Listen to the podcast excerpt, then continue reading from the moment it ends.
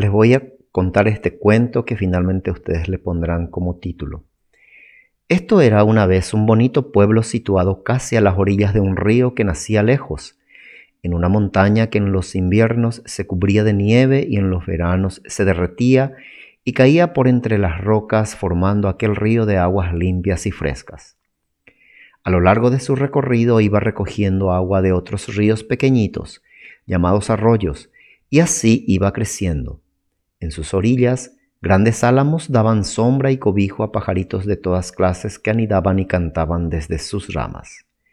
También había peces en sus aguas que los niños veían y a veces, acompañando a sus padres pescadores, podían sujetarlos entre sus manos para devolverlos otra vez al río. Cuando llegaba el calor, que en el pueblo apretaba mucho, la gente se bañaba en el río, se llevaban las comidas y allí, bajo sus grandes alamedas, pasaban horas y horas. Pero la gente del pueblo comenzó a tirar cosas al río de forma que poco a poco se iba convirtiendo en un basurero. Enterado el alcalde se irritó y convocó al pueblo para que acudieran a la plaza. ¿Qué bicho le habrá picado a nuestro alcalde? se preguntaba la gente. ¿Para qué nos querrá reunir? Y una vez que los habitantes de aquel pueblo estaban reunidos en la plaza, el alcalde, desde el balcón del ayuntamiento, les habló. Como sigamos maltratando al río, un día nuestros hijos y nietos lo perderán, y al perderlo, se acabarán los árboles, los pájaros, la alegría, la frescura que nos da y sabe Dios qué males nos pueden venir y qué enfermedades. Tenemos que poner fin a esta costumbre de tirar al río todas las basuras de nuestras casas. El río no es un contenedor, sino la mejor riqueza que tenemos en el pueblo, ya que, gracias a sus aguas, podéis regar vuestros campos y pasear por sus orillas. La gente se fue a su casa comentando cosas como estas. Este alcalde no está muy bien de la cabeza. Sabe Dios qué será de nuestros hijos y nietos, pero no por un río más o un río menos, sino porque tienen que estudiar, buscar trabajo, casarse.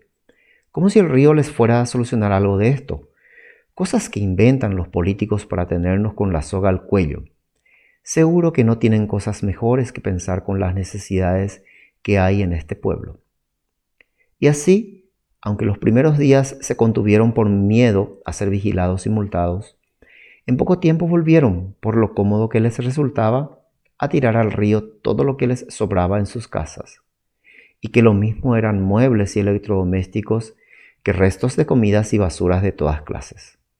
Poco a poco empezaron a aparecer flotando en las aguas peces muertos. La gente los veía con indiferencia y repetían, es que los peces también se mueren. No pasa nada, hay muchos. Pero enterado el alcalde, mandó que se analizaran las aguas del río y así llegaron unos analistas que llevaron agua a los laboratorios y tras analizarla detenidamente concluyeron que estaba muy contaminada y era la causa de que murieran los peces y todo lo que pudiera vivir a su alrededor. Y así informaron al alcalde. Esto era de esperar, exclamó el alcalde. Ya les avisé, pero no me hicieron caso. Ahora todos tendremos que pagar las consecuencias mucho antes de lo que era previsible.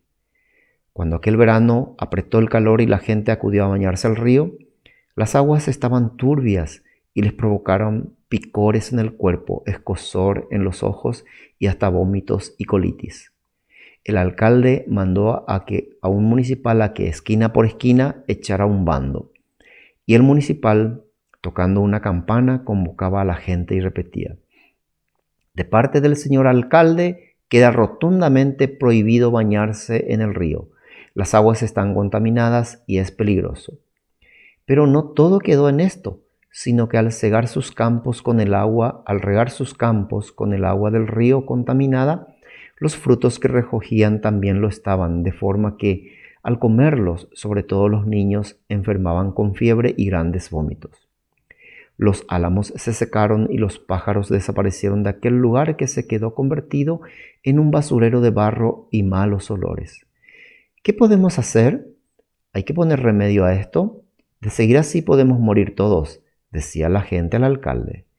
Os lo avisé, dijo el alcalde. No hicisteis caso cuando era tiempo de evitarlo, ahora no hay remedio. Nuestro río ha muerto y no podemos resucitarlo. Buscaremos agua del fondo de la tierra y la haremos manar por fuentes y manantiales. Pero bien podréis cuidarlas porque sin agua no hay vida.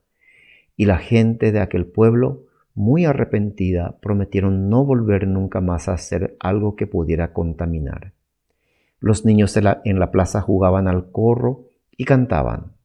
Música, ¿dónde vas, Alfonso XII? Nuestro río ya se ha muerto ya lo llevan a enterrar, entre todos los matamos por tanto contaminar. Ahora todos lo lamentan y lo tratan de arreglar, pero el río se murió y ya no resucitará.